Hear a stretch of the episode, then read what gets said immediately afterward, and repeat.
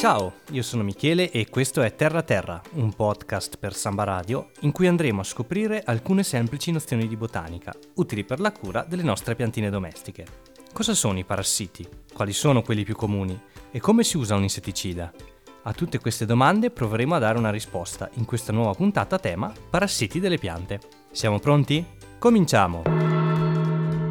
Nelle scorse puntate abbiamo parlato di luce, acqua, terreno e concimi, tutti fattori importantissimi per la salute delle piante, la cui mancanza o eccesso può causare alterazioni o danni che vengono definiti fisiopatie. Sono ad esempio l'ingiallimento della foglia, i disseccamenti o le necrosi, quando però derivano da alterazioni dell'ambiente, come quelle che abbiamo citato, o altre come i danni da gelo ad esempio ma a volte non sono i fattori ambientali i responsabili, ma qualcuno di più mobile, come i parassiti che possono causare le fitopatologie, ossia le malattie delle piante. I parassiti sono organismi che hanno interazioni con altre specie, vantaggiose per loro ma dannose per l'ospite. In questa categoria possono rientrare moltissimi organismi diversi, come ad esempio insetti, acari, funghi, batteri e anche virus, senza dimenticare che possono esserci anche delle piante che parassitizzano altre piante, come ad esempio il vischio, che ruba la linfa alla pianta ospite. Ogni parassita causa sintomi diversi e ogni pianta è più soggetta agli attacchi di un determinato parassita rispetto a un altro. L'enorme quantità di organismi che può attaccare le nostre piante non ci permette di fare un elenco completo di tutti i sintomi possibili ed immaginabili. Vale la pena informarsi riguardo quali possono essere i parassiti che più facilmente potrebbero attaccare le nostre piante, quali sono i sintomi di presenza e poi verificare spesso lo stato di salute della pianta. Proviamo comunque a vedere insieme quali sono i parassiti più diffusi. Partendo dal mondo animale, i più famosi sono certamente i cosiddetti pidocchi delle piante, o per chiamarli con il loro nome, gli afidi difficilmente colpiscono le piante all'interno, ma in primavera sul balcone o in giardino è quasi sicuro che appariranno. Si tratta di insetti e la maniera più facile per accorgersi della loro presenza è vederli. Difatti questi animaletti sono facilmente visibili a occhio nudo e in ogni caso tendono a stare sempre in gruppo, specialmente agli apici dei nuovi rametti o sui boccioli in fiore. Una loro peculiarità è la partenogenesi, ossia se le condizioni sono buone, le femmine possono riprodursi anche da sole, senza che debbano accoppiarsi con un maschio. Questo spiega perché può capitare che nel giro di pochissimo tempo da una sola piantina ci ritroviamo tutto il balcone infestato. Gli afidi si nutrono della linfa della pianta, causandone un generale indebolimento e malformazioni su boccioli e frutti. Essendo insetti si possono combattere con un insetticida, che sia di sintesi o biologico, la cosa importante, che vale per tutti i tipi di parassiti e malattie, è agire subito. Più è numerosa l'infestazione, più sarà dura debellarla. Gli afidi sono tra le prede preferite delle larve di coccinella, che possono essere addirittura acquistate per essere rilasciate a questo scopo. Invece dalle formiche sono ricercati per altri motivi.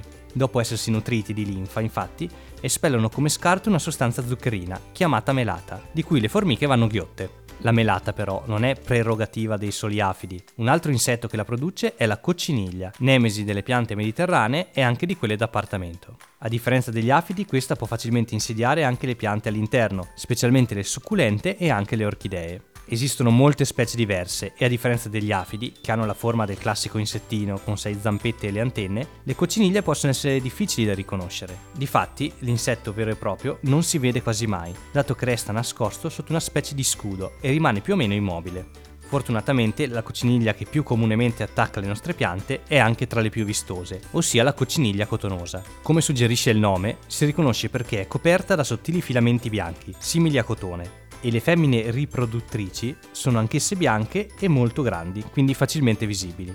Esattamente come gli afidi si nutrono di linfa e possono riprodursi per partenogenesi. Se scoperta in tempo, magari quando sono presenti solo pochi esemplari, si può semplicemente rimuovere manualmente, verificando poi che tutte le altre piante nei dintorni non siano già state attaccate. Si posizionano solitamente negli incavi dei rametti, sotto le foglie o tra le pieghe della corteccia. Bisogna quindi fare una ricerca approfondita per scovarle tutte. Nel caso l'infestazione sia già più numerosa, si può ricorrere a insetticidi specifici, che agiranno per soffocamento. Si usano infatti solitamente degli oli sia sintetici che naturali, che coprendo l'insetto non consentono più lo scambio gassoso. La cocciniglia, nutrendosi della linfa, porta un indebolimento della pianta, esattamente come gli afidi, e può essere fatale nelle infestazioni più gravi. Un via vai di formiche su una determinata pianta può essere il segnale che c'è qualche inquilino sgradito, ma la melata può attirare anche altro, ad esempio dei funghi. Un danno collaterale di questi insetti, che producono melata, è lo sviluppo della fumaggine, una muffa nera che, crescendo sulla melata, copre le foglie rendendo difficoltosa la fotosintesi, con tutti i danni che ne derivano. Questo fungo non attacca direttamente la pianta, ma concorre a peggiorare le condizioni della pianta ospite. Altri funghi che invece attaccano direttamente le nostre piante sono ad esempio il malbianco o oidio, che si manifesta come una muffa bianca sulle foglie, oppure la botrite, una muffa che colpisce principalmente i boccioli, e ancora la ruggine, che causa escrescenze di un vistoso colore arancione. Tutti questi funghi, tra le piante domestiche, colpiscono principalmente le rose, ma possono colpire anche molte altre specie, specialmente il malbianco è una malattia molto diffusa. Contro i funghi, i prodotti fungicidi, che vengono comunemente impiegati, sono a base di zolfo, che è specifico per l'oidio, e di rame, il famoso ramato o verde rame. I funghi sono favoriti da temperature alte ed umidità o piogge frequenti. Primavere calde e piovose sono l'ideale per un'infezione. Nel caso di piante particolarmente sensibili, come le rose, vale la pena iniziare i trattamenti, cioè l'impiego di fungicidi, già quando le condizioni ambientali sono adatte alla proliferazione dei funghi, anche prima della comparsa dei sintomi. Il ragnetto rosso è invece uno dei peggiori parassiti che possono colpire le piante da interno. È un arachnide, ha quindi 8 zampe invece che 6 come gli insetti, e si riconosce per il suo colore acceso, anche se davvero molto piccolo, una lente di ingrandimento può essere utile per individuarlo, mentre zampetta nella parte inferiore della foglia. Ma solitamente ci si accorge di lui quando le foglie iniziano a ingiallire in una particolare maniera, tipo puntiforme. Debellarlo è difficile e si riproduce davvero in fretta. Solitamente necessita di prodotti specifici. I normali insetticidi hanno scarsi effetti e non esistono molti prodotti biologici efficaci. Prevenire è meglio che curare. Verifichiamo spesso la presenza o meno di inquilini o sintomi sulle nostre piante e quando ne acquistiamo di nuove, se possibile, cerchiamo di tenerle per un po' in quarantena, giusto per il tempo necessario ad essere sicuri che non abbiano sorprese. Parliamo dei fitofarmaci. Fortunatamente più passa il tempo e più i regolamenti si fanno più severi. Perciò rispetto ai prodotti del passato, ora in commercio esistono soluzioni un pochino più rispettose dell'ambiente e della salute, oltre che i classici prodotti biologici. Per quanto riguarda i prodotti di libera vendita, la scelta tra biologico o no dipende principalmente dall'uso che intendiamo farne.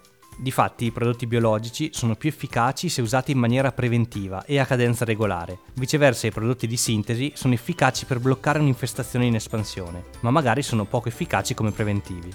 Ogni malattia ha la sua cura, fatevi consigliare da persone esperte o nei negozi specializzati. La maggior parte dei fitofarmaci di libera vendita si presenta come spruzzini pronti all'uso, ma si possono anche trovare prodotti da diluire. In questo caso seguite attentamente le indicazioni riportate in etichetta che oltre a indicare dosi e metodi, indicano sempre anche gli eventuali rischi per la salute. In generale è bene effettuare i trattamenti o la mattina o la sera, insomma evitando il sole battente e ore più calde della giornata. Meglio evitare le giornate troppo ventose, in cui il prodotto si disperderebbe, così come i giorni di pioggia, dove invece si dilaverebbe. E se proprio dobbiamo trattare all'interno, ricordiamoci poi di areare per bene i locali e tenere i nostri animali domestici lontani dalle piante appena trattate. Ah, e chiaramente, anche per il più biologico dei prodotti, sempre meglio avere almeno guanti e occhiali protettivi. Ma prima di tutto ricordiamoci che una pianta che sta bene difficilmente si ammalerà. Prima cerchiamo di rendere la vita più facile possibile, poi, se servirà, andremo a curare le eventuali malattie. Bene, siamo giunti alla conclusione. Facciamo un po' il punto della situazione. Le fitopatologie o malattie delle piante possono essere causate da molti organismi diversi, come insetti, funghi o batteri. Ogni pianta è più o meno soggetta a diversi tipi di parassiti. Informiamoci sui più comuni e stiamo allerta. Afidi e cocciniglie si possono vedere tranquillamente ad occhio nudo e appaiono di solito in primavera, mentre i funghi prolificano in condizioni di caldo e piogge frequenti. Usiamo i prodotti fitosanitari quando necessario e in sicurezza meglio trattare nelle ore più fresche ed evitare le giornate ventose o piovose. Avete ascoltato l'ultima puntata della prima stagione di Terra Terra, un podcast per Samba Radio di e con Michele Simeone, che sono io. Grazie per avermi seguito fin qui. Spero che questa breve serie possa essere utile a dei futuri pollici verdi e che possa far ricredere chi si considera un pollice nero. Un saluto a voi e alle vostre piantine. Al prossimo podcast. Ciao!